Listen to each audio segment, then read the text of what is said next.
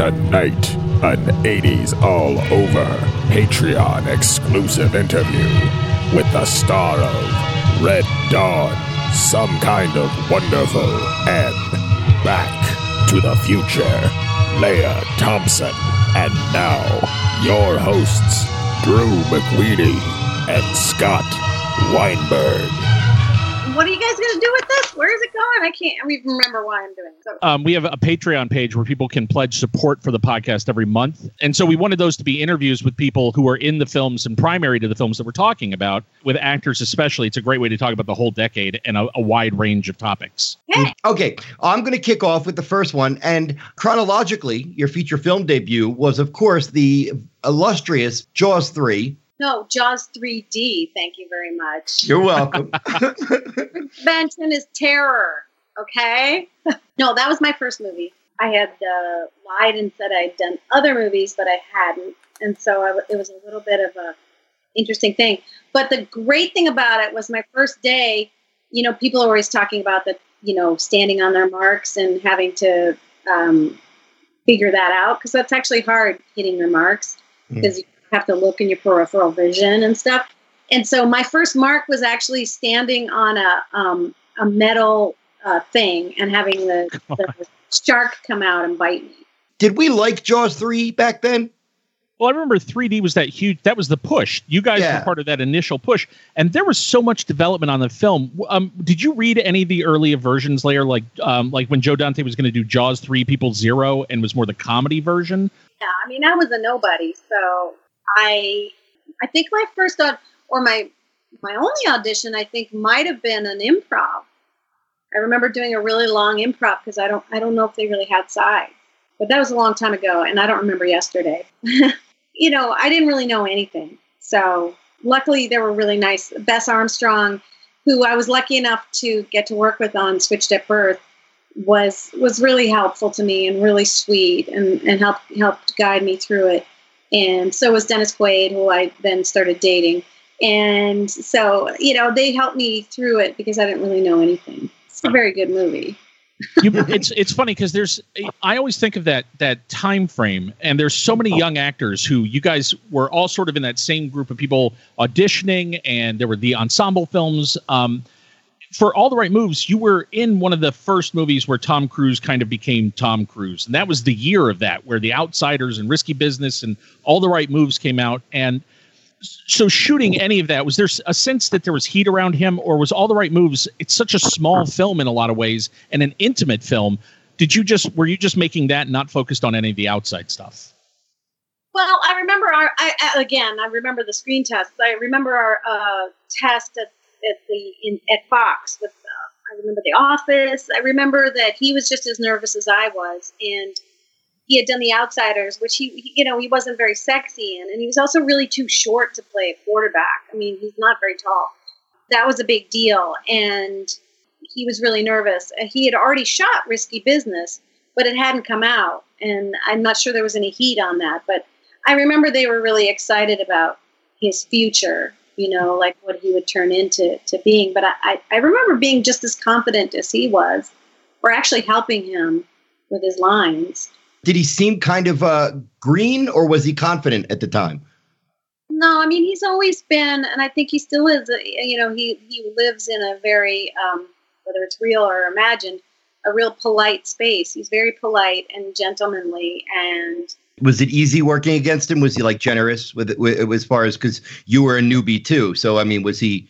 very, very, very generous, very Good. kind. I mean, he was so generous that I had the. Uh, I remember I was very uncomfortable because it was required nudity in the in the movie. It was the time when girls always had to take off their shirt, and um, I I didn't want to do that, and so I had actually auditioned for a different part. And when I a smaller girl part that it, it it said I would have to take off my shirt, and um, when I got the part, I was still kind of uncomfortable, and there were two two times when I was supposed to take off my shirt, and he talked them into not having me take off shirt, my shirt the first time, and then the second time he said, "Look, let's both be naked."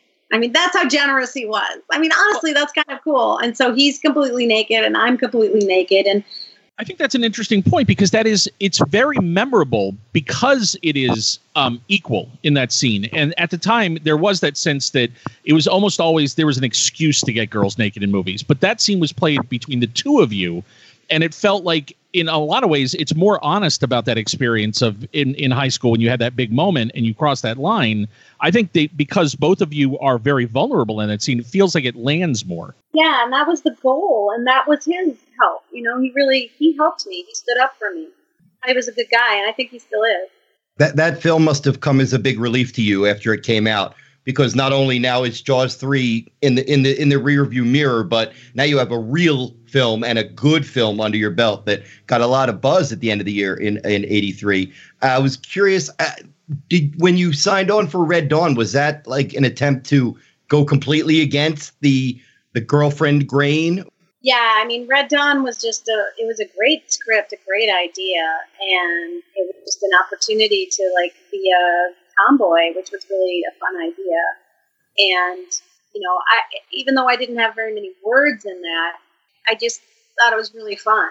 You know, I think that people they actually kind of all thought that they found me in like Johnstown, Pennsylvania, that I wasn't even really an actress, which is kind of a compliment, but also kind of. Mm-hmm. So, no, I mean, it was uh, it was just it, it still remains the most fun I ever had making a movie, Red Dawn you talk yeah. again about i mean like like the outsiders that ensemble with patrick swayze and c. Thomas howell and charlie sheen and jennifer grey and then the adults in it who are such a great lineup of character guys. Um, it seems like that's a that's a great environment. And then to have john milius who i i love him as a storyteller in person. I love him as a personality. But on that film you want to talk about the perfect uh, mix of personal politics and sort of pop culture. That that was the moment for milius to make that film yeah, and if you think of the film now and what's going on in, in the political world right now, it's so weird, you know. Mm-hmm. So freaked out. Uh, I know Jennifer Grey and I because we're so liberal, and we were in the middle of this kind of crazy right wing movie. But like, how do you like now? Like, how do you how do you like put it all together? You know, because it was yep. so you know Russia was the total enemy, and that's what made thing. And now it's like flipped. Like all the conservatives are like, yeah, it's fine that everybody's talking to Russia. I don't know how to make Red Dawn work, you know, at this moment. And I yeah. think also some of my fans' brains explode because they don't know how to like, you know, the super conservative gun owners that loved Red Dawn now are like defending all this other stuff. So it's all so confusing, and Red Dawn's in the middle of all that. And I always uh, like to look at it like uh, a high, very broad fiction. You know, I never looked at it like a political film. I just looked at it like a comic book action movie. And I remember, because we're all about the same age, I remember when I first saw that Red Dawn trailer and the, the parachutes popped open, we all knew that movie was going to be a big hit. We just knew it. Everybody knew it because that, like, oh my God, what if? What if paratroopers really did land in mid you know middle america? It was such a cool concept and and that cast like drew said that cast is great. And you did some nice work in that movie. I mean it's you said you don't have a lot to say but you are good in that movie. Um yeah, but you know it also i was also i watched a movie uh, i went to see logan. I was horrified by the amount of violence in it. And i remember that at the time red dawn was considered the most violent movie ever made well, you guys, uh, it's interesting because you were right at that moment where the PG 13 came into being. And I remember, I think Dreamscape got the rating first, but you guys were in theaters first. So technically, you're you're it. You're the ground zero for the PG 13, where they were, were trying to figure out is violence its own category? Why do we give a film an R? What is an R anymore? I, it was such a, and to be part of that, to see that conversation unfold as a film fan right at that moment and to be sort of on the forefront of it where our audience my as an audience member i wanted movies to treat me like an adult and to treat things frankly and not to be restricted from being able to see that stuff. So um, this movie sort of landed at the perfect time. And not only that but it then it taps that nuclear fear that we had the russian fear. I can't think of a movie that embodies the 80s in many ways more than red dawn. It's a really interesting movie. And when you watch it again patrick swayze and C. Thomas Howell cry a lot. Oh yeah. They cry. They cry about their dad. They cry about the people they killed. They you know they're affected by the death they're you know which is really interesting and this is what really upset me about and upsets me about a lot of movies now there's just so much violence and people with knives to the heads and no one you know all these people die and no one seems to care it's just terrible and all these guns shooting i mean you know red dawn red dawn is just complicated and it's a very interesting movie also you don't see anything you never see the towns that are getting exploded. You never, you only experience this in Calumet or wherever it is. I, I still have the T-shirt, The fake town that they created. You only see the these kids' perspective of the violence, and it it it makes it. It's like an indie movie now. You know the way it was made. It's like a tiny little movie, really how was Milius? Because I, you know, he's legendary for, and he'll tell you these stories, like you know, staring down studio executives with a shotgun that he brings down from the office, and getting into huge arguments about the things that are important to him. And I love that about Milius, but that larger than life persona, I always wonder how that then translates to him as a director, especially working with a largely young cast in this movie. Was odd, oddly, you know, super respectful of us, and I, I liked him, but you know, was a different time. I mean, there was a lot of time we just sat around waiting for him. To, I don't know what he was doing, but he was wacky, that's for sure. But I really liked him. He was always nice to me. He called me Beast Woman. He never he never tried anything weird with the girls around that were acting and everything. So, you know, he was a character. We had fun. The cast had a lot of fun. You know, it was just a, it was just good to be I, like in boy in camp, movie camp. We'll move from one ensemble to another. Uh, one of the things that Drew and I have discovered, covering only a couple of years so far, is that sometimes good movies just disappear. And it's not because they're bad. A lot of times it's because of rights or music rights. And that brings us to your next ensemble movie, uh, Cameron Crowe's The Wildlife you got to share some stories with us about Cameron Crowe. Uh, I haven't seen the movie in 20 some years and I'd love to see it again, but just just give us some anecdotes or, or some memories about Cameron Crowe in, in well, the early 80s. And I'm fascinated also by Art Linson, who we've talked about where the Buffalo roam already on the podcast, because I, I it's so strange to see a guy who is such a strong producer and then as a director, his films are are much more, I think, uh, interesting and naughty than you would expect. They're, he's not the guy that necessarily you would think he is just from his films as a producer. Art Linson? Yes. Um, yeah, I mean, I, am not sure that Art Linson was, you know, like he he's not a never really went on too much to do more directing. I'm not sure that was real house, but I liked him. I mean, oddly enough, you know, it's weird because this is what sticks out in my mind about the wildlife is um, two things. Back to boobs um, they cut my boobs out of it. I, they made me take my shirt off in that movie in a scene with Hart Bochner. And so I was like, okay, if I have to, if I have to do this, let me make it really sexy. So I we made the scene really really sexy, even though it was stupid. It was like I think it was written on the script like her boobs pop out like donuts. oh. So I was like, this sucks. And Art and um, Hart Bochner was my neighbor. He lived literally next door to me. And so um, we were like, if we have to do this stupid scene, let's make it sexy. So we did. And during the preview of the movie, I was sitting next to my boyfriend Dennis Quaid and uh, Sean Penn, whose brother was in the movie. And we got we got there, and the whole audience was like, and they got to that scene, and it was dead silence. You could hear a pin drop, and and so the scene just stopped the movie from its yuck, yuck, yuckness, and uh, they cut it out. They cut my boobs out of a teen exploitation movie, which was a great, great victory of mine. I don't know. I like. I also remember that in that movie, I was supposed to cry in this scene with the With same with with Hart Bochner when he broke my heart, and for some reason, it was the only time in my 35 years of crying in every movie I've ever done that I couldn't cry. And I remember Art Linson screaming at me, cry! oh, that'll do it. I know. So I was always like, Art, that's not the best direction, honey. Is it weird to an actor though how sometimes some movies uh, get brought up over and over, and then other ones that are just as good just kind of disappear? Not very good, honestly. It is interesting how they disappear and how some of them stay. Like my next movie? No, my next movie is Back to the Future, right? Yeah, uh, yeah. Well, you know, some other movies that I thought were bombs have become classics that people love. A number of uh, the cast members in uh, the wildlife are people who um, I'm fascinated by because I they didn't go on to larger careers and they were so interesting and vivid. I'm fascinated by Ilan Mitchell Smith on screen. Weird Science in this, he is such a unique presence. And Jenny Wright remains just a unicorn from the 80s. She's this fascinating actor who we saw in so much and was so great.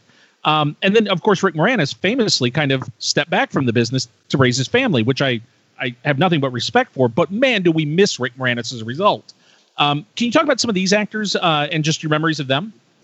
I, I'm not sure I was really good friends with Jenny. She was a little tough, like a little, you know, she wasn't she wasn't that nice at yeah. the time.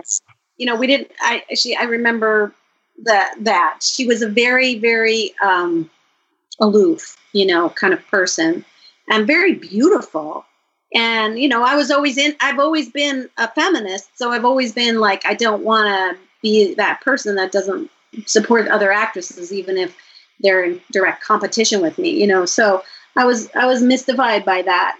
Um, you know, like with Jennifer Grey and I, we're still friends. I still love her. We were like, go girl, you know, the whole time. You know, we tried to be like that and I, I, don't remember that from Jenny Wright. But um, I love I love seeing that where there's long term friendships that are born at the beginning of careers. I I know last time when we talked to Nancy Allen, she spoke so so glowingly about like Wendie Jo Sperber and people she worked with at the beginning of her career, who they stayed friends forever. And I think it's because you guys. You, you made your bones together. There's there's that sense that you were learning your craft at the same time, and you and there's that support that hopefully you threw behind one another as as cast members and things.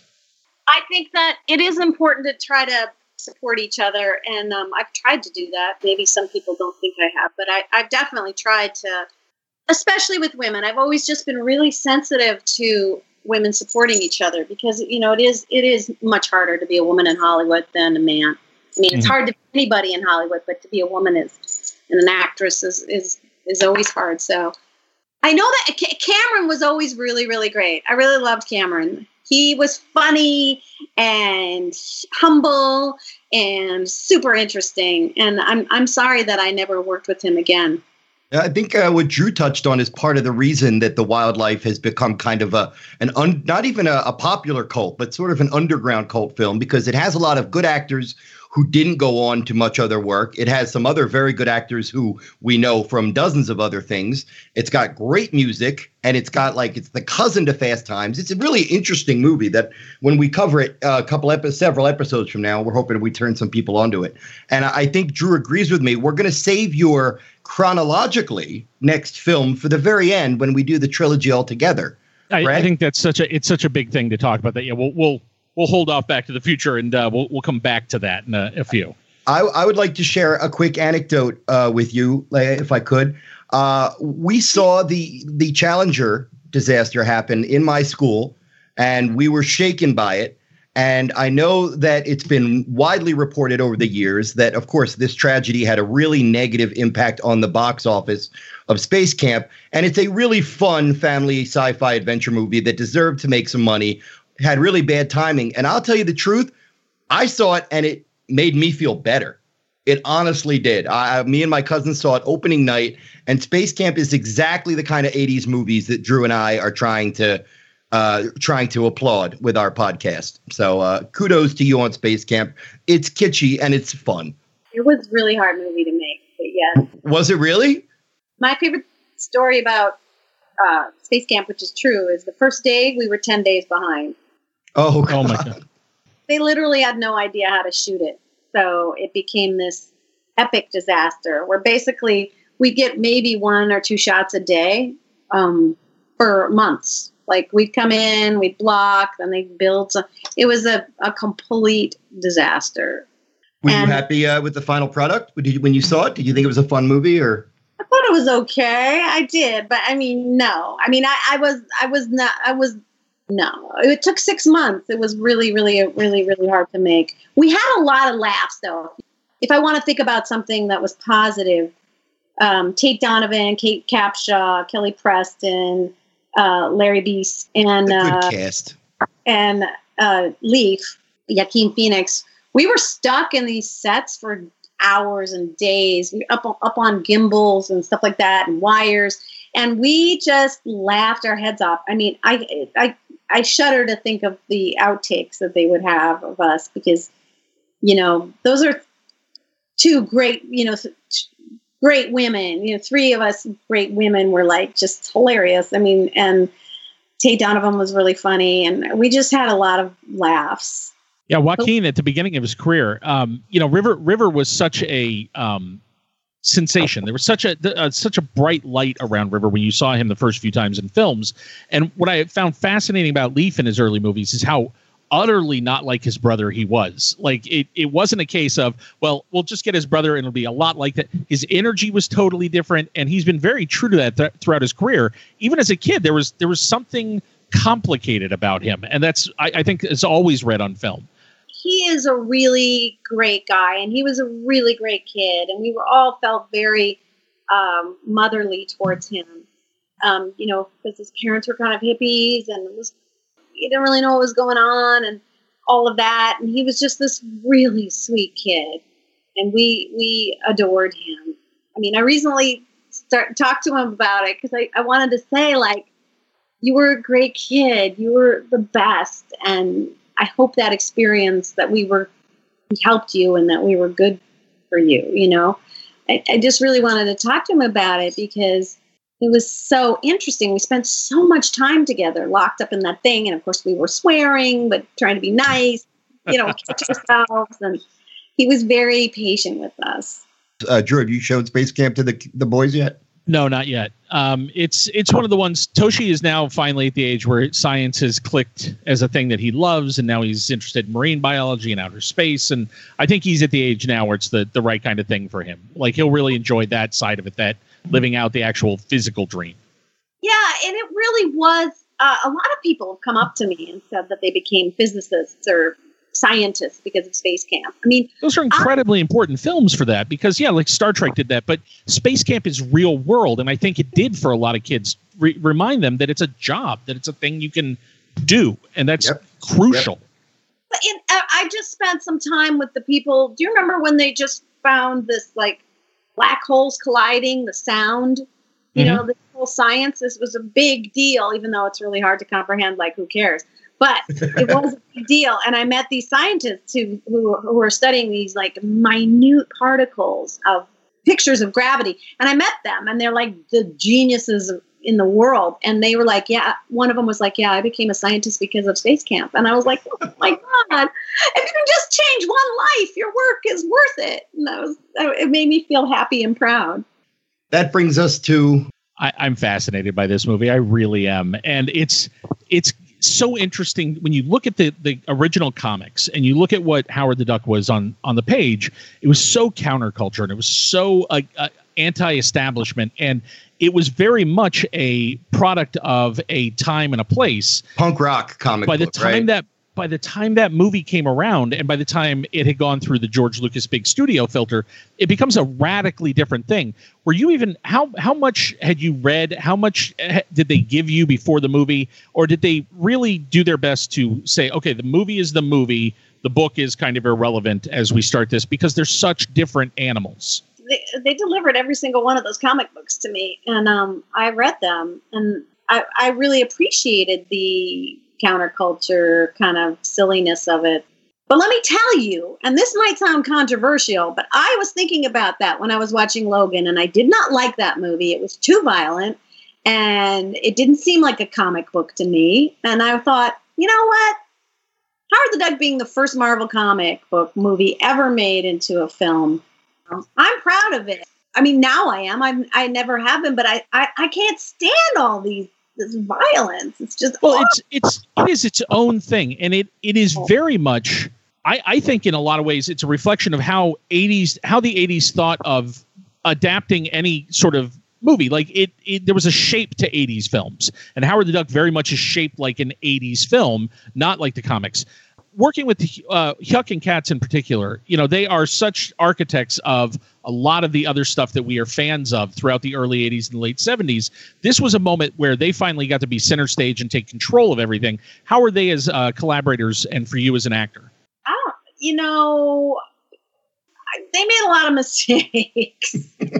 um, the biggest one is that the movie's too long, and they were too concentrated on whether the duck mouth worked with the stupid like they were too. I kept I kept thinking like this is not working. I could tell they had some terrible puppeteer, uh, lovely people. They weren't very good actors doing the off-camera jokes. When the movie was done, I was like, they had they could have hired anybody to improv over that movie and recut it so that like you know the mouth moved and then they cut to me and then you know so somebody some great comic which they had the opportunity to hire any great comic to improv around that movie and make it have more life and they didn't they were obsessed with hiring chip who was lovely but he wasn't he just did the lines and Yeah. needed more. It needed more, um, yeah, more air breathed into the the character, and you know, it really was difficult with the the mechanical duck. You know, obviously when they when they remake that movie in the next ten years, I'm sure they will. The or not remake that movie, but re- redo that character. You know, it'll be that animated thing where the floppy, you know, like the way it is in Howard the Duck, that floppy duck, you know. Mm. And My, my my Howard the Duck question might be uh, one that you actually enjoy answering because obviously it's a a lot of people love it like a cult movie, but it did get trashed. But even the nastiest reviews that I read had good things to say about you, about Tim Robbins. Every single, uh, virtually every review, even if they hate the film, they say, "Oh man, does Ti- Tim Robbins gives it his all?" And Lea Thompson is really charming. When the movie is just reviled, but you're you are considered part of the silver lining, does that make it feel any better or no? Um, that was a real hit. You know, that movie that took a that was hard on me. I mean, it probably honestly destroyed my movie career. So, um, I did. We gave it our all. I mean, I did. I gave. I I gave it everything I had, and it was six months of shooting, so it was a lot. It is the human element of that movie that if you have affection for it, that's very probably where it hangs is on the people and the performances. Yeah, and I love my Howard the Duck fans. I mean, I think that they're. I, I love them. I love people who who decide to you know really have affection for something that's really crazy. And I know a lot of people watched that movie and some as kids, and their parents kind of didn't like notice what a crazy movie it was. Yeah. So I, I think I, I think I helped form some iconoclastic minds, which makes me happy. Uh, you and I have talked about this on Twitter before. I know that it's a special movie. I want you to explain to everybody. Drew knows, but I want you to explain to our listeners why specifically "Some Kind of Wonderful" is so special to you.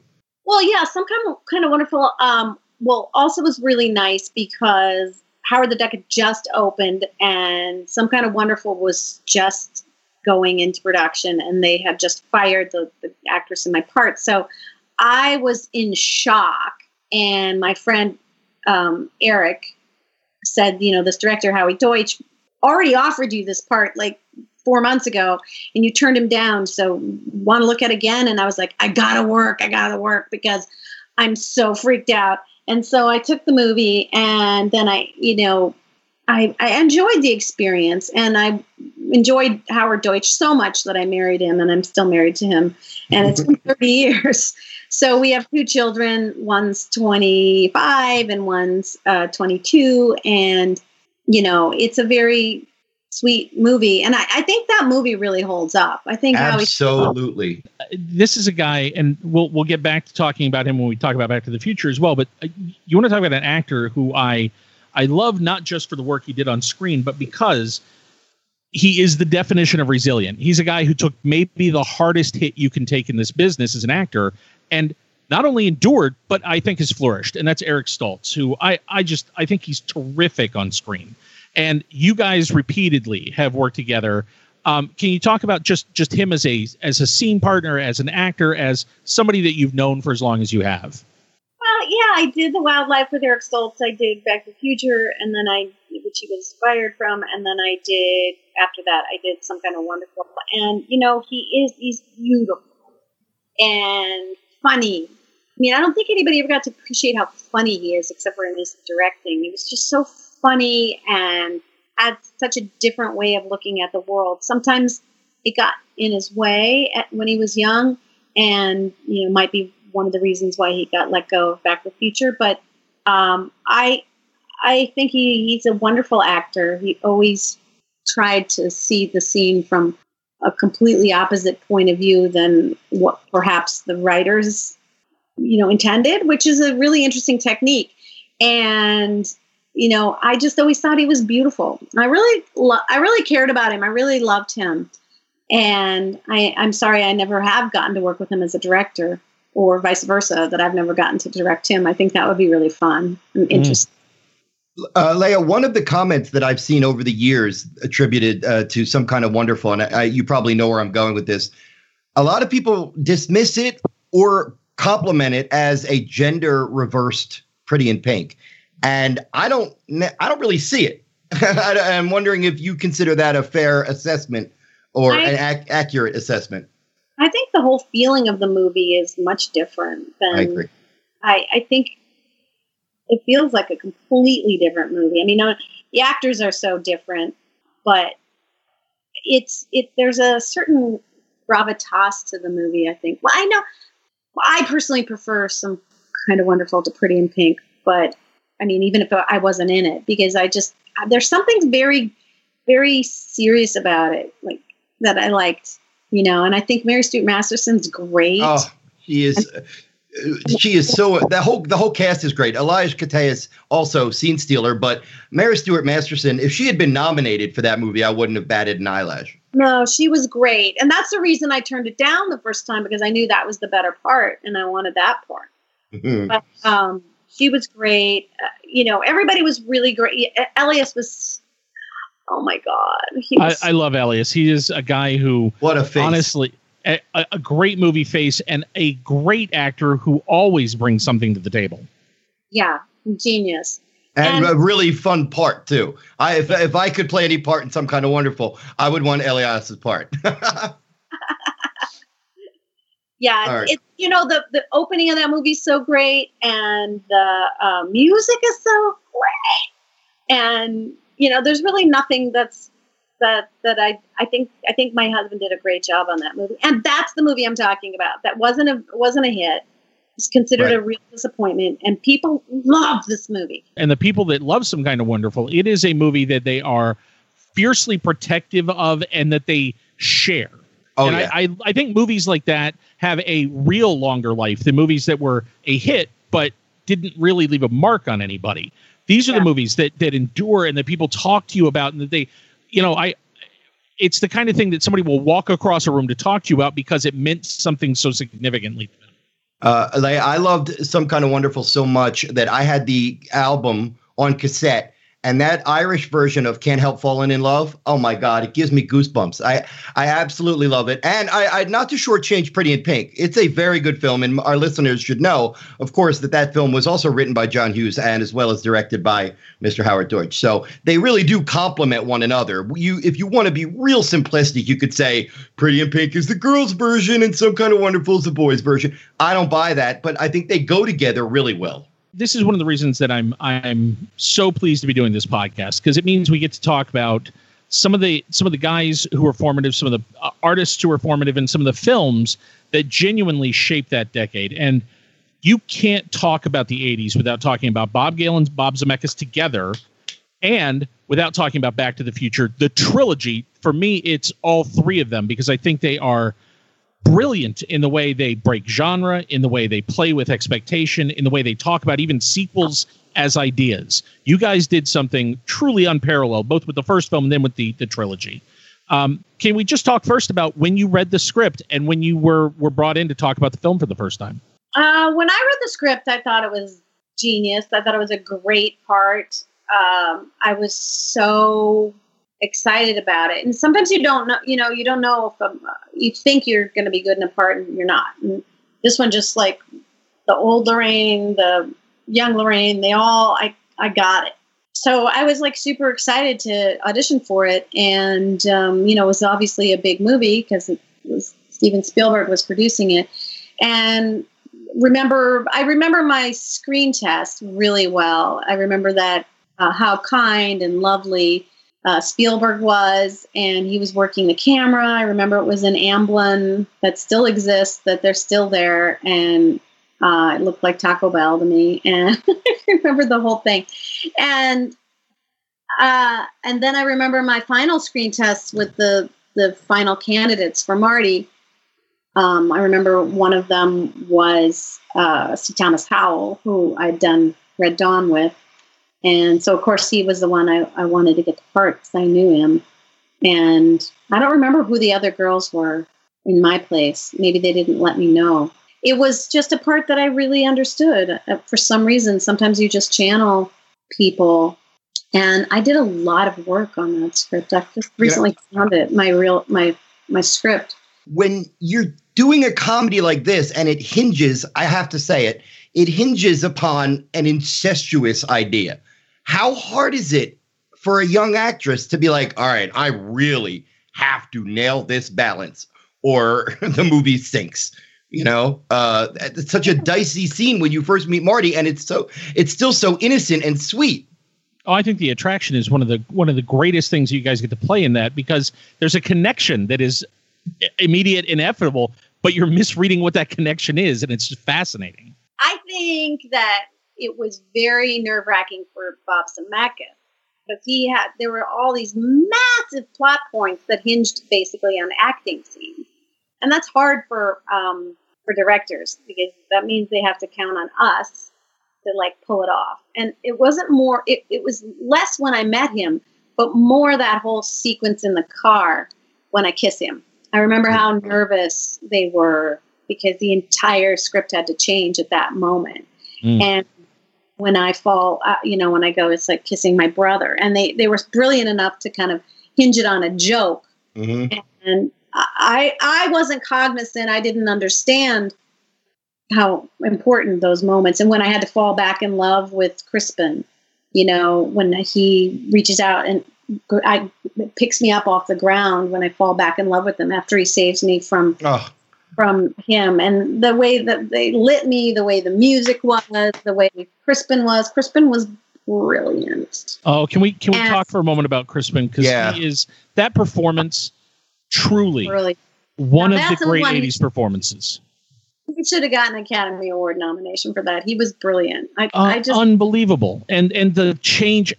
I, I always say that one of the hardest things to play is a transformation in a film, a real pivotal, my life just changed transformation. And you know, like Scrooge always depends on that that moment of okay, now I'm a better person. Crispin plays one of the greatest ever, and he plays it with such honesty that you yeah. buy 100%. That guy just became a better person. It just happened, and I saw it. Yeah, um, you guys, you guys are wonderful together in that film. What's What's great about that? Uh, the whole the chemistry between everybody in that movie, and again, that that whole bit. If you don't get the tone of the first scene when she meets Marty in the bedroom, if you don't get the, uh, not just the actors but everything, the screenplay, the lighting, the editing, if you linger on the shot too long, then it's, it's suggestive.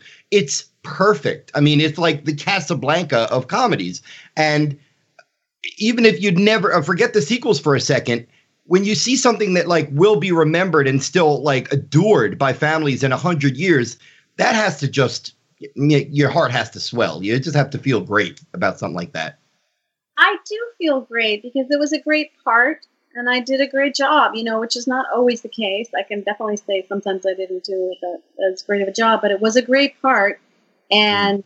the casting was I mean, we were all giant too. Like these, these are not small performances. No, no. giant performances. These are big, big performances, and all kind of different styles. I mean, you know, we all made very big choices, and Bob Zemeckis was down for letting us do that. You know, a lot of directors would have been like, maybe you should dial that back. You know, maybe maybe uh, Chris Lloyd shouldn't be like that. Oh, no, amazing. Kid, I, not, not to bring it down a little bit, but it is a fascinating piece of movie history, and everybody in the world loves Eric Stoltz. I'm just curious. You're on the set. You come in one day, and you're just told he's been replaced. Did you just? I mean, what's the reaction? Um. Well, for me, I mean, it was awful. I, you know, that's the thing. There isn't always always just. I mean, there's very few films where there's just like, yay, you know. There's always something that's like, yeah, thing about it, and that was really upsetting. Um, because I mean, I could see their point of view, and I thought it was fascinating because some I don't I haven't read the books or anything like, but I somehow watched online the the footage they released of of Eric Stoltz as Marty McFly, and you can definitely see it. I mean, he has a sadness about him mm-hmm. Mm-hmm. that wasn't appropriate, you know, which is what he brought to some kind of wonderful. There's this there's a deep sadness, and um, I I don't think you know I remember him saying something like that at the end of the read through about how it's really sad that everybody he loves remembers a whole past that he doesn't remember, that he remembers a different past. And that's, that's a great way into it and not so something sad. that yeah, I think people always think of the happy ending and they don't ever see that other side of it. And that's what makes Eric's point of view so fascinating. I know for years, I I- when I met Bob Gale in the early '90s when I first moved to LA, all I asked him questions about were, were that was that footage. I was so fascinated by what must have happened and by how different a film it must have been, with everything else the same around him, and that and yet clearly when you see Michael opposite Crispin Glover, it's Crispin that gets to play the sadness and gets that arc that he gets to play, and Michael is this in this unstoppable sort of force in the movie. It's a it's a very different dynamic than I think what you're describing. What with what Eric would have brought to it. Eric was bringing a more like a you know coming out of the 70s sensibility of how to be an actor. And and I think that w- when I watch it now Michael's bringing like he has a massively big performance you know? He would do double takes spit takes fall you know every shtick like kicking he spent all this time sliding over cars and kicking his board up and practicing how to get into a door. Oh, remember Lea, you're gonna make me turn on Back to the Future right now if you don't stop. worked Well- so hard on all those details, but they were sticky details. They were stunty de- details. They were like, uh, you know, like like I said, like Buster Keaton or or um, you know, uh, Charlie Chaplin.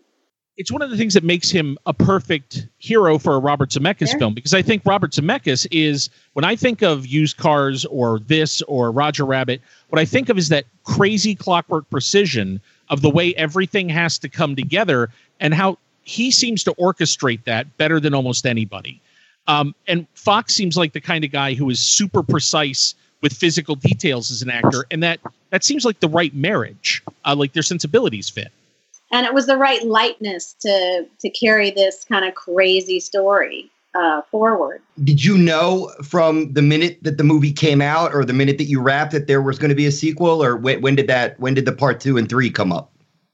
No, it was many years later, and they didn't ask us to sign sequel deals, so um, they didn't ever think that it was going to be. It was a different time. I mean, Mm. you know, I, what I, what I always am shocked about was that Back to the Future was the number one movie for that entire summer, except for one week where It was it.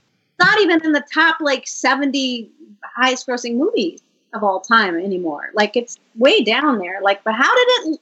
It must have been such a different business. I mean, It was a sleeper hit. It was it was just number two or three. It was it was there for every weekend. It was just people just kept going to see it. And No, yeah, when we've been talking about the end of the year, like you'll see num- number five or six for the year in 1980 or 1981. Those movies made 50 million dollars, and it was the number four hit of the year. It was such a different business in terms of numbers, and I think now what is considered a hit.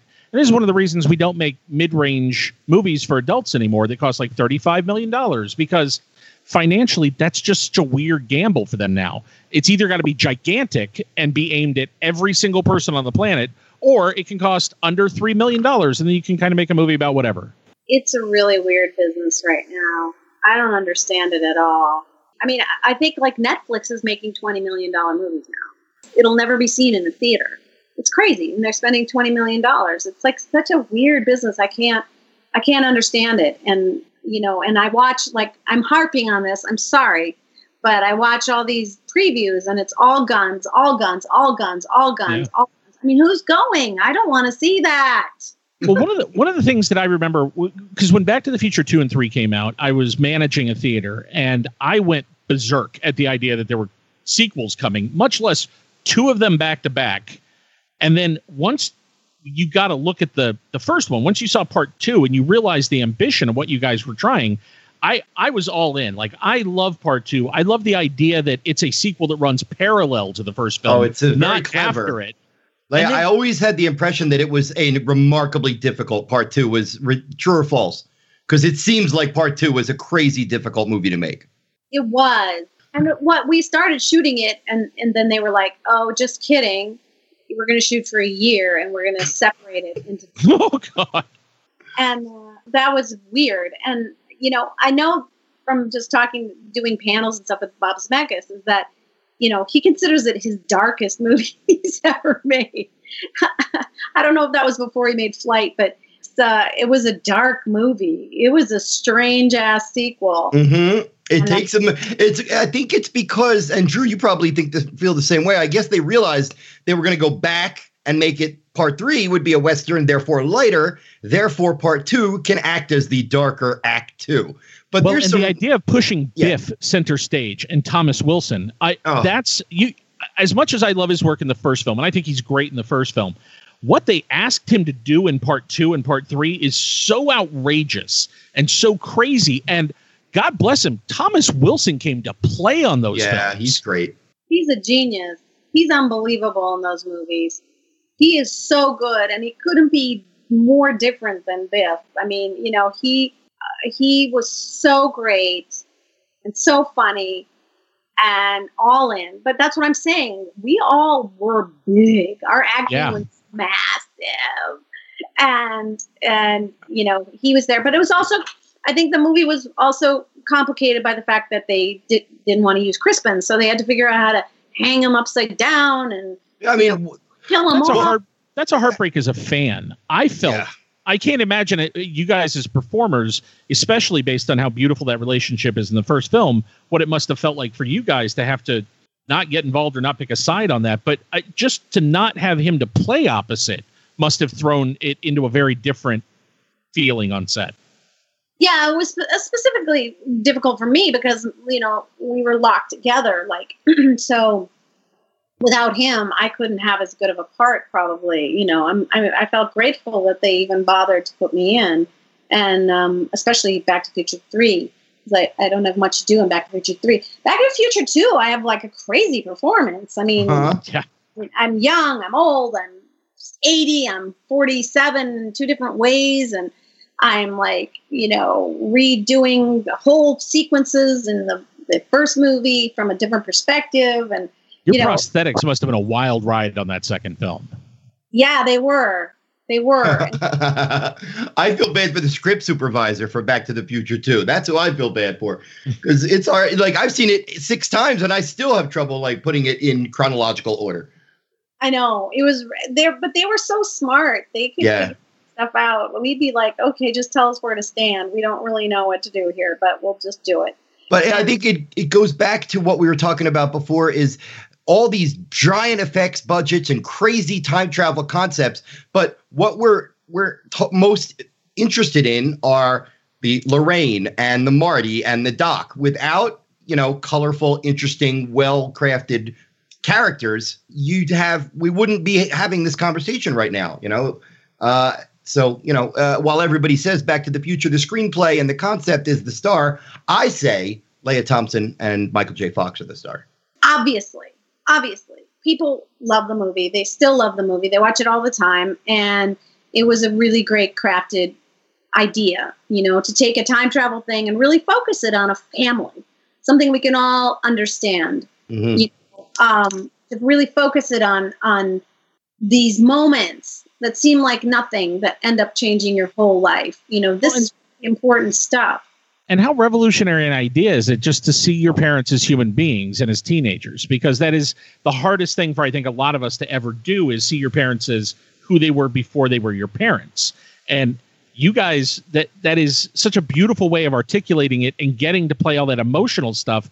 I think that's what what makes the first film such a special screenplay is emotionally and thematically it's all one piece. There's it's not a gimmick and then it also does this other stuff it's all together like it works because of what it allows you to do I think so, and I think that it's it has an amazing. It works on so many levels for so many different ages, you know, and that's what they're always trying to do. And it's always impossible. When I tried to when I tried to convince people way back in the 80s before it was a giant pop culture iconic movie, you wouldn't sell the movie on, oh, it's about time travel or oh, it's about you would say it's about a guy who goes back in time and hangs out with his parents in high school. Boom. People want to see that movie. And uh, if and when they ever make Back to the Future, it won't be half as good. Uh, I don't care. They they will, but it won't be half as good. Yeah, they. I, I guess I believe they can't really do it until Bob Zemeckis is gone because he owns. Oh. God. Well, may he live to be 250. Exactly. I hope Bob Zemeckis lives forever. Then. thank, Lea, thank you so much for sitting down with us. thank you. It's nice to talk to you guys.